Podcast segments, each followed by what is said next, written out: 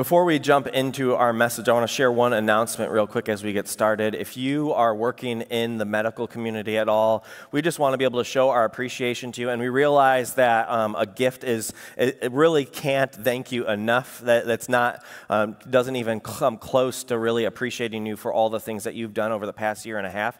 Um, but as just a way for us to say that as your church, as a staff, um, as a ministry, as your church family, we have been praying for you. We love you. We're so thankful for you. We believe that you have been the hands and the feet of Jesus this past year as you have been serving in your communities, in hospitals, in nursing homes, wherever you might be.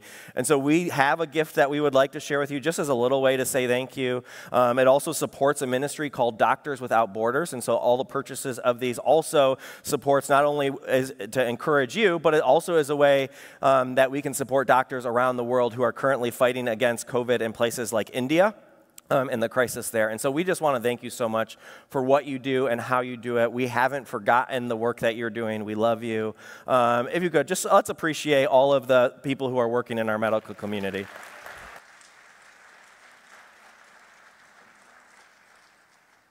And so those will be available in the lobby, lobby after the service. If you're watching online and that applies to you, just shoot us a message. We'll figure out how to get you one that you could pick up or even send it your way.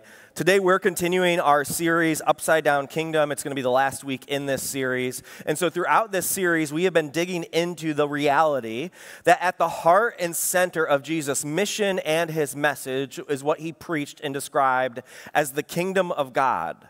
And so, all throughout Jesus' ministry, he would announce what he called the good news. We, we translate this as the gospel, and that good news was the announcement of the kingdom, that the kingdom of God arrived. Jesus said, Repent and believe the good news. This good news was that the king showed up that the king was present, and therefore, because of his authority and power, it changed reality for wherever Jesus was present.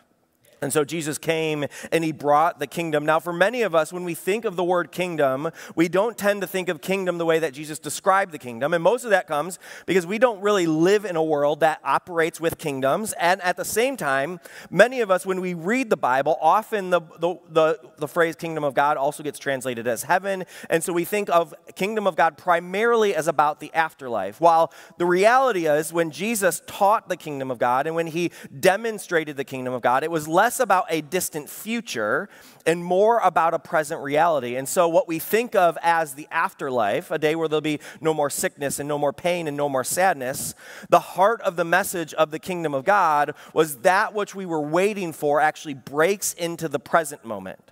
And so every miracle that Jesus did was demonstrating the arrival of that kingdom. And so he would heal someone because the day that that would come where there would be no more sickness, Jesus eh, gave evidence to it being right now, that moment arriving in reality, that the kingdom of God was now here. And so in all of the miracles, Jesus is giving evidence and demonstrating that the kingdom is here that the kingdom of God is at hand. And so we get glimpses of that in different moments in the miracles of Jesus, even in our world today. And all of these point to what Jesus describes as the kingdom of God. And so, as followers of Jesus, Jesus also then gives instructions to his followers, the early disciples, as they follow Jesus. He wants them to be participants in this upside down kingdom. This upside down kingdom uh, offers a new way of thinking about God and about what it means to be human, a, an upside down way of living and relating to other people and the, and the way we love one another and even loving your enemies. And so Jesus describes for his followers what he wants life to look like for them as they then are ambassadors for that kingdom to think about what it looks like to then share and bring that kingdom in their life into every relationship. And so, if you could open up the, Matt, uh, the book of Luke, chapter 9. I want to read for us when Jesus sends out the 12 disciples and how he describes this in relation to the kingdom of God. He says this When Jesus had called the 12 together, he gave them power and authority to drive out all demons and to cure diseases, and he sent them out to preach the kingdom of God and to heal the sick. He told them, Take nothing for the journey no staff, no bag, no bread, no money, no extra tunic. Whatever house you enter, stay there until you leave that town. If people do not welcome you, shake the dust off your feet when you leave their town as a testimony against them. And so they set out and went from village to village, preaching the gospel and healing people everywhere. And so these 12 disciples, they're followers of Jesus. And essentially, what that means for them as a disciple, they are students of Jesus. Or um, a, a, better way for us to think of it, students is, in, in, our mind, we think of students sitting in a classroom, memorizing things and reading books. Um, really, the reality is they're more like apprentices. They are like interns with Jesus. And so they go along and follow Jesus in order to do the things that Jesus are doing. And so when Jesus prays, they learn how to pray like Jesus prayed. When Jesus does a miracle, they learn how they might be able to do what Jesus did when Jesus would teach, they would be doing it so that they could then teach other people. And so it wasn't just learn the information, but it was learn to do the things that Jesus did. And so what was true of the disciples, we have all learned that this is also true in our own life, that we learn by doing. Right, you have learned this, many of you students, you have learned this, that the best way to learn isn't just sitting in a classroom. While that might be important, the best way to learn is by actually putting things into practice, by trying out the things you're learning. Right? You know this about like when it comes to cooking. You can't learn to cook just by reading a bunch of cookbooks. You can, you can learn all the ingredients and you can even memorize the ingredients and the information, but the best way to learn how to cook is by putting some ingredients to a pot and start stirring the sauce. And even you have to make some bad sauce in order to learn how to make good sauce, right? The best way to learn to cook is by cooking and by trying and failing and learning along the way. If you want to learn how to play football, it doesn't matter how many playbooks you study. Right? You can learn and memorize all the plays, you can learn the defensive formations, you can learn all of that. But if you don't get some pads on and get out on the field and hit somebody, it doesn't really matter how much you studied. If you want to be a graphic designer, you can, you can learn the Pantones and you can lear, learn all the codes for all the, the colors and know what colors perfectly complement other colors. But if you don't open up Photoshop and start sketching out some ideas and then putting it into the computer, you don't really ever become a designer. Right? You have to put it into practice. The same thing is true when we participate in the kingdom of God that we can learn all the information and we can read all of and find all the answers, but if we don't learn to put it into practice, we miss out on so much of what we could learn in the kingdom of God. And if you want to learn what Jesus meant, the best way to do that is by doing what Jesus did. If you want to learn what Jesus means when he says love your enemies, the best way to learn what he meant by love your enemies is not by figuring out what the word enemy means, it's by loving your enemy. It's by finding somebody you don't like, don't agree with, have a hard time agreeing with, and it's loving them. That's the best way to learn how to love your enemies.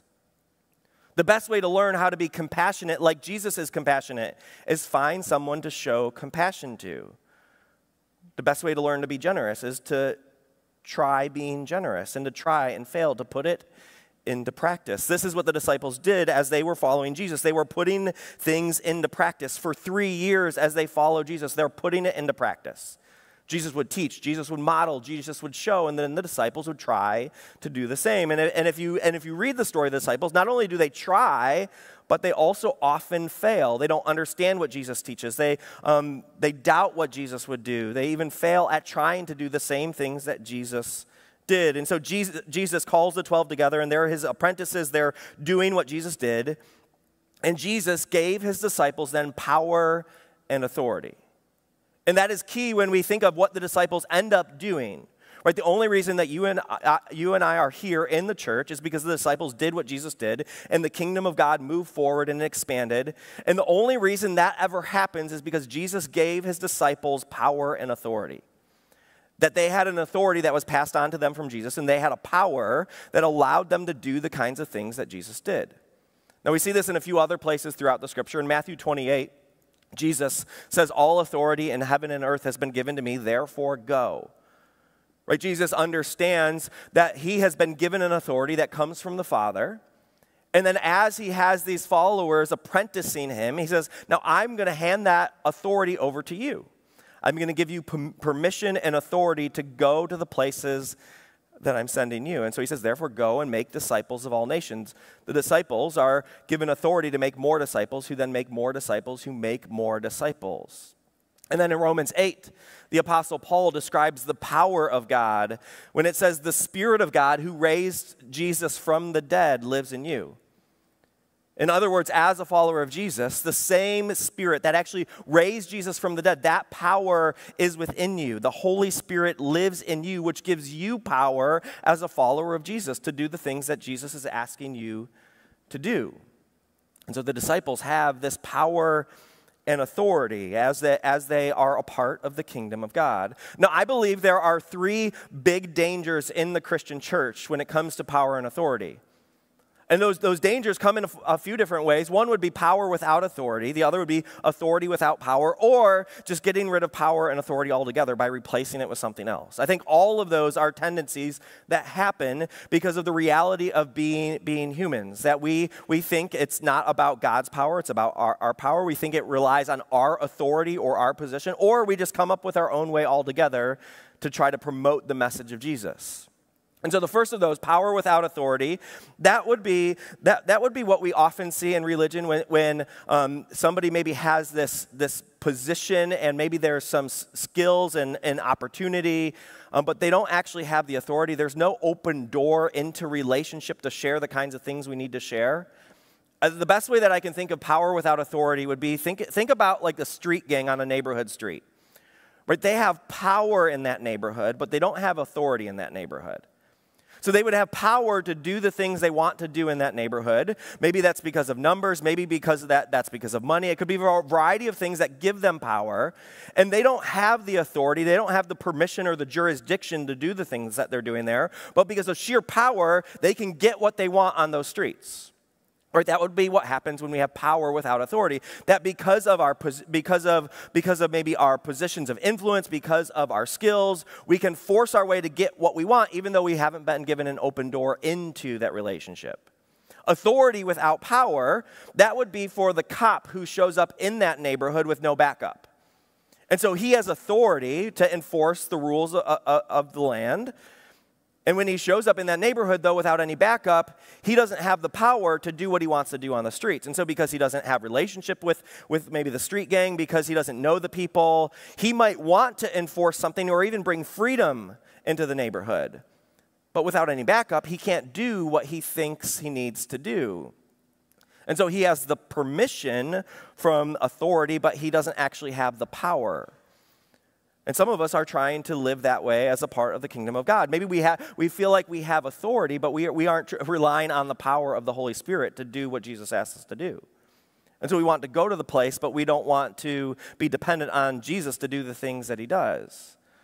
Or we try to operate with power, and often by our own power, but we don't try to go to the places where there is already an open door into those conversations.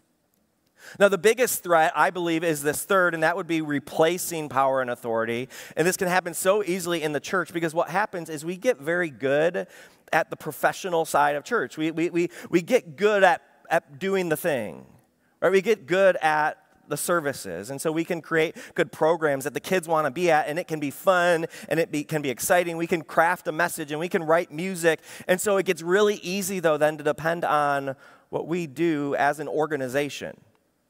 And if we can balance a budget and if we can sing well and preach well and have some good kids programs, we can grow the church.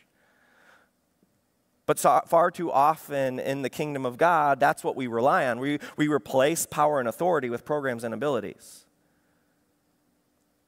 And see, what happens when we do that is we might grow, but we're not growing the kingdom. We might transfer people from one organization to another. We might make some things we really like and can promote well on the internet, but we're not growing the kingdom, not with the power and authority. And so when Jesus calls the disciples, he invites them to use power and authority. To use power and authority as they follow him, to go to wherever he has sent them, to do what he has called them to do, to not operate by their own abilities. Like this, that's why when Jesus sends them out, he says, don't take anything with you. Don't take a bag, don't take an extra tunic. Why, why does Jesus do that? Because he doesn't want them to be dependent on themselves to accomplish what he's asking them to do. See, it's not, it's not actually on them to do what he's asking them to do. It's the power of Jesus, it's the authority of Jesus. That's what they carry with them. And so the disciples then go and do that. They use their power and authority, that is really the power and authority of Jesus, to declare and demonstrate the kingdom. Everything they do fits into that category of declaring or demonstrating. Declaring is the announcement, right? It's the announcement of the good news. Jesus has arrived. Jesus, by his death and resurrection, has forgiven every sin that Jesus rescues, Jesus heals, Jesus brings peace and joy. That's the declaration that we still declare. And not only do they declare it, but it tells us they demonstrate it. They, they demonstrate it with the kind of people they interact with, with the compassion they show to other people, the way they love their enemies, with the way they cure diseases and heal the sick. All of it then is a demonstration of the work and the love of Jesus. And so I love that it, the text also gives us then how they go out and do that, because I think that is significant when we think about, all right, if we have the same power and authority, like, how do, how do we then go and share and participate in the kingdom? Because uh, the way that I read the scriptures, it, it seems to me that what Jesus is saying to the disciples is also true for us. Because if the disciples are teaching uh, their disciples to obey everything, then uh, us as disciples would also be obeying the same things that Jesus commanded to his disciples, which would be to do these things, to use power and authority to declare and demonstrate the kingdom. And so, for the disciples, as they do it, in verse 3, it describes how they travel. They travel light. He told them, Take nothing for the journey, take nothing extra. Some of us need to travel a little bit lighter. Some of us, in the conversations we have, in the relationships we have, in the places that we feel like Jesus wants us to go, we need to leave some things behind. Right? Maybe you have some agendas of the things you need to get across to the person. What's Jesus' agenda? Some of you have some things that you feel like you need to address with this person who's not following Jesus. Maybe you need to leave that uh, behind and ask Jesus, what do you want to address first? What do you want to speak first?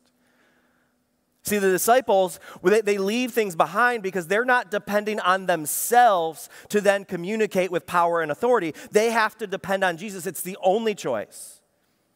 You can't do what Jesus did by depending on what you can do if you're depending on your relationships, if you're dependent on your skills, if you're de- depending on what you have, you're not going to be able to do what Jesus asks you to do.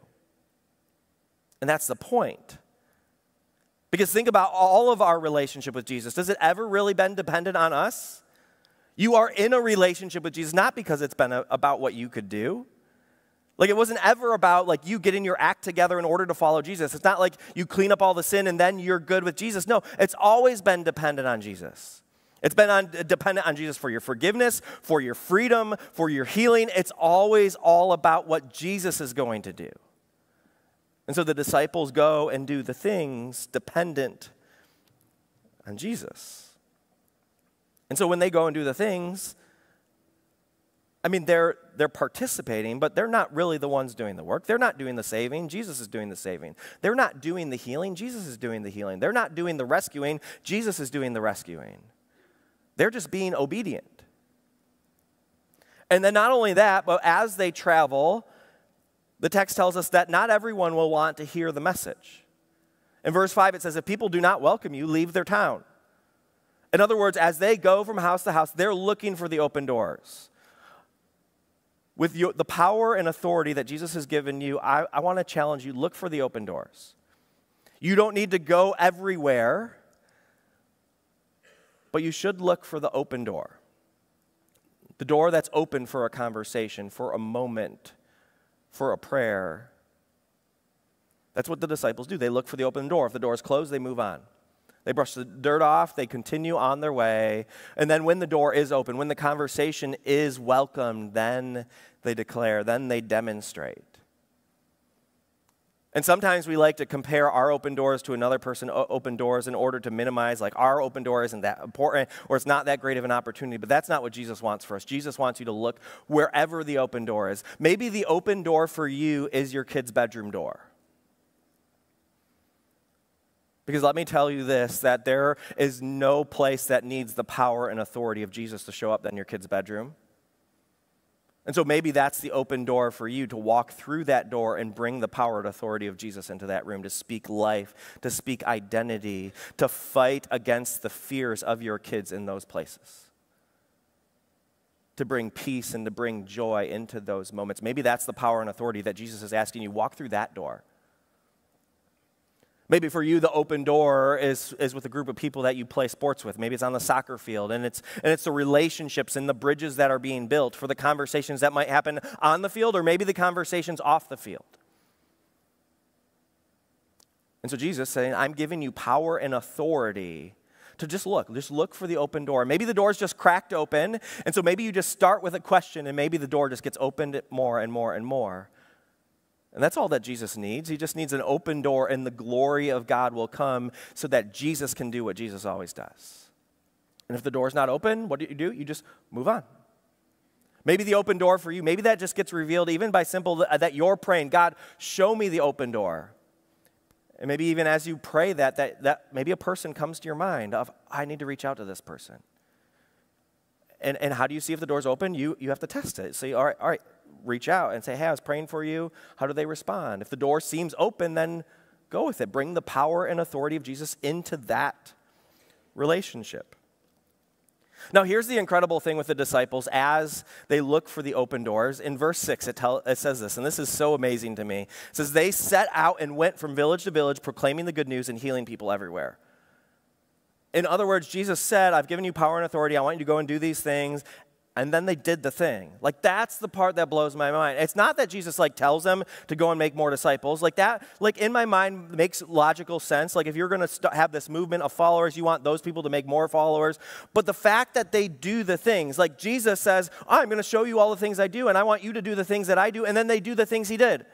Like they actually did like actually like people were healed and, and people were set free. Like that actually happens. They went from village to village and people were healed all over the place. They put it into practice. No, I can't help but the also then raise the question. Like when the disciples put it into practice, when they began trying to do the things that Jesus did, like what would have happened if they never tried and failed? Because I, I don't know if you realize this, like there are a lot of examples of the disciples' successes with, with, with healing and miracles and following Jesus, but there's also a lot of examples of the disciples' failures. Like there's a lot of times where they have no clue what Jesus is saying, and there are times where they try to do miracles and they can't. Like so what like what was it like the first time the disciples are like, "All right, we got to try to heal this guy." Like, and Jesus isn't here. Like, what are we going to do? Like what if the disciples said, "You know, we're not going to try." Jesus is here. We can't do it without him. So, like, we're not, we're not going to do that. What if the disciples never tried and failed to tell someone about Jesus? Because not everyone that the disciples told about Jesus became a follower of Jesus. What would have happened if they never tried and failed to share the good news? What if they never attempted to heal a person because they weren't Jesus? What if they never tried to drive out a demon? What if they never tried to share what they heard from God with another person? What would that mean about the power and authority that was given them? It would have been a waste, wouldn't it? Yet the disciples practice, they try to follow Jesus. Now it's incredible in Luke chapter 9, the same chapter. So in the verses that follow, it's saying they went from village to village and healing people everywhere. It also gives some clear examples of the disciples' failures. Not long after this, that Jesus is preaching on a mountain. Over 5,000 people are there, and they start to get hungry, and the disciples are like, What are we going to do about the food? And this is after Jesus said, like, oh, you're going to have this power and authority to just do the things that I do. And they're like, what should we do?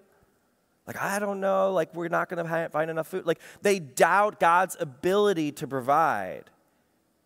And then Jesus does a thing. They're like, oh, shoot, we forgot. And then, and then the same chapter still in Luke chapter 9, they're out and about in the town. They, they run into somebody who's been healing people in the name of Jesus. Like, so they find somebody and he's going around and, and, and, people are being like cured of blindness. They're being, the paralyzed are, are getting up and walking and, and he's doing it in the name of Jesus. And they're like, he's not authorized to do that. We need to put an end to that.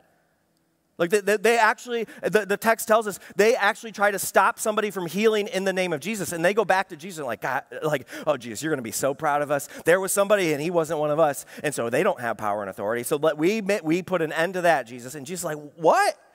Like this is a, it's not like it was some other religion leading people away from Jesus. He was actually leading people to Jesus. And they, they're like, we're going we're gonna put an end to it. And Jesus is like, why are you doing that? And then the kicker, which I think is, is the, the clearest in Luke chapter 9, because it is specifically one that was listed by Jesus. And so a man comes to the disciples and asks them to cast out the demon out of his son. And like I, I like I try to play that scenario in my head. Like what like what was that like? Like he comes to the disciples and Jesus isn't there, and so they're just standing there, and he's like, and he's describing the situation. And so and and, and so this this man like this text describes it that this boy had been thrown into fires and there's possibly some kind of epileptic episodes going on as well as a spiritual ailment um, all kind of happening at the same time. And so he's just explaining what's going on to the disciples and i imagine them they're like looking at each other like oh like is it time like is it time like oh we need to do the thing like right now. And so like and i picture them like talk kind of like whispering to each other like who's gonna do the thing? Like like all right who's gonna do it?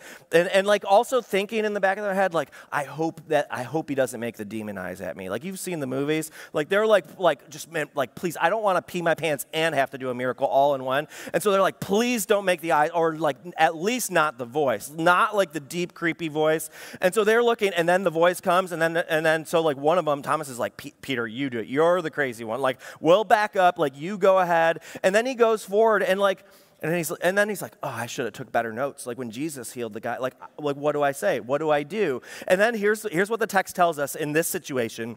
It, it, says, the man who asked for help, he said to Jesus later, I begged your disciples to drive it out, but they could not. They tried and they couldn't do it which may be a little bit depressing, but to me, it is so encouraging. They tried and they didn't. Like they put it into practice. And then after what happens? They, they failed, and then Jesus said, Oh, let me teach you something about what happened. And then Jesus does a miracle. They put it into practice, they failed. And, and I wonder if we have the same problem, actually, the opposite problem, that we don't try, and so we don't fail. The disciples doubted God's provision. They rebuked other healers and they failed at casting demons, yet they were also the people who started the Christian church and they ended up doing all the same things that they failed at doing. They weren't good at it, but they tried it anyways. In the words of the great theologian Michael Scott, he said, You miss 100% of the shots you don't take. Wayne Gretzky, Michael Scott. Is that not true of how we live life as apprentices in the kingdom of God? Like, so often we are too afraid of failure to even take the shot. That we, we just don't want to miss. Uh, this, this winter, I coached I helped coach my son's basketball team, and one of the things that we had to echo over and over and over again as we were playing is if you don't shoot, you're not going to score. Because sometimes there is a fear, like you don't want to miss. Like you don't want to miss. So, so the, what, what do you do to make sure you don't miss? Well, you just don't shoot. And so over and over, I, like, I felt like I had to say, all right, just, just shoot, just, just try. It's okay. Like, you can miss a lot of time. Even the best players miss so many of their shots. Like, just throw it up. And I think that often Jesus is saying the same thing to me. Like, just try. Like, I, I don't want, I don't care whether it's going to go well or not. I just want you to try. Like, I've been convicted of this in my own life that there are things where it's like, well, I, like, I don't have a great track record with healing, so why would I try to, to pray for healing? Like, I don't have a good resume or a list of experiences with that. And, I, and, and Jesus has been convicting me, like, maybe I should pray for it more often. Like, maybe God wants some more misses. Because what if, uh, what if one in a hundred times it happens? Like, like what if, like one in a hundred, that's really low percent. Like that's really bad statistics. But one in a hundred, like what, like imagine what that would do in a place. And what that would do for a person's faith. Like I want to be the kind of kid on the court that's going to throw it up from half court because like at least I shot it.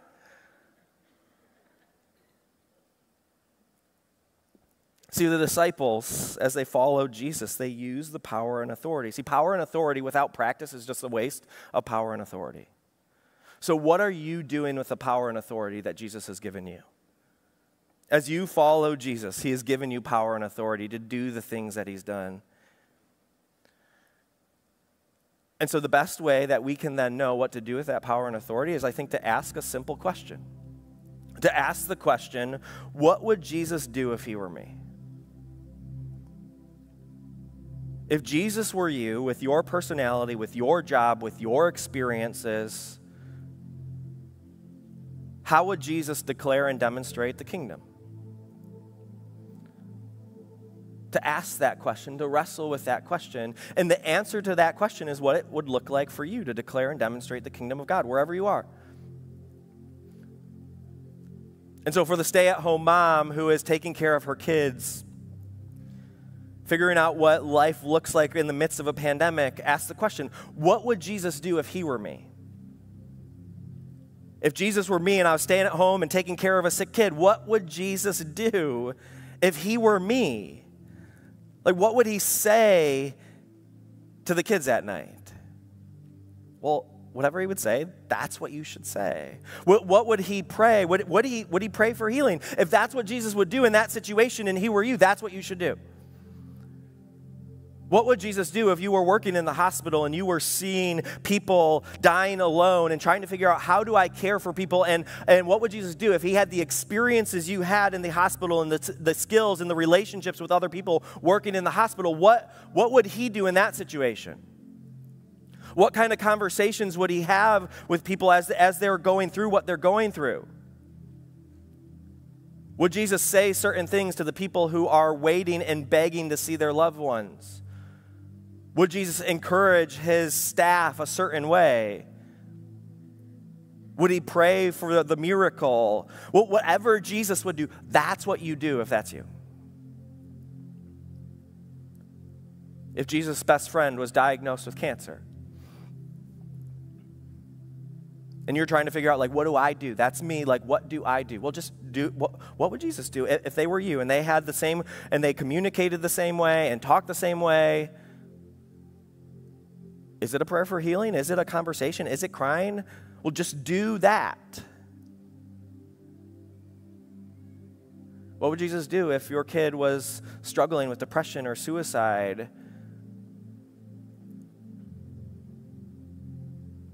What would Jesus say? What would Jesus do in them? That's the way you declare and demonstrate.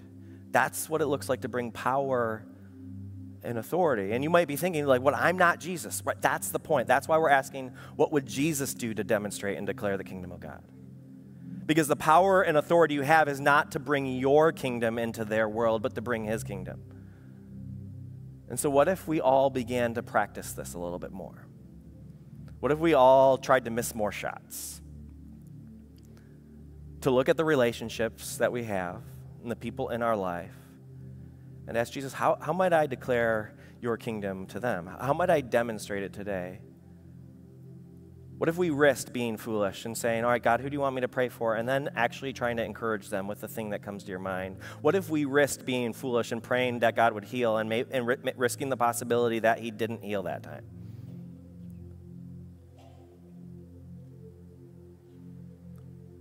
If we did that, we would be trusting that when Jesus gives us power and authority, he's, been, he's given it so that we might put it into practice.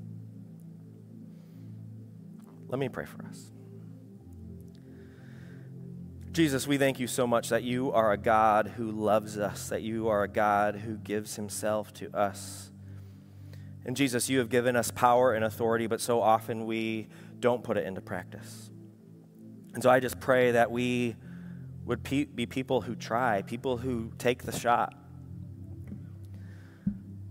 Jesus, as we think about our own life and our own relationships, I pray that you would bring to our mind and our heart opportunities where we have wasted power and authority. That you'd bring to our mind and heart the ways that we have failed to trust, the times where we didn't, didn't believe that you would do the things that you do Times where we didn't look for the open door or enter it. Times where we failed to put it into practice. Hear us now as we confess these to you.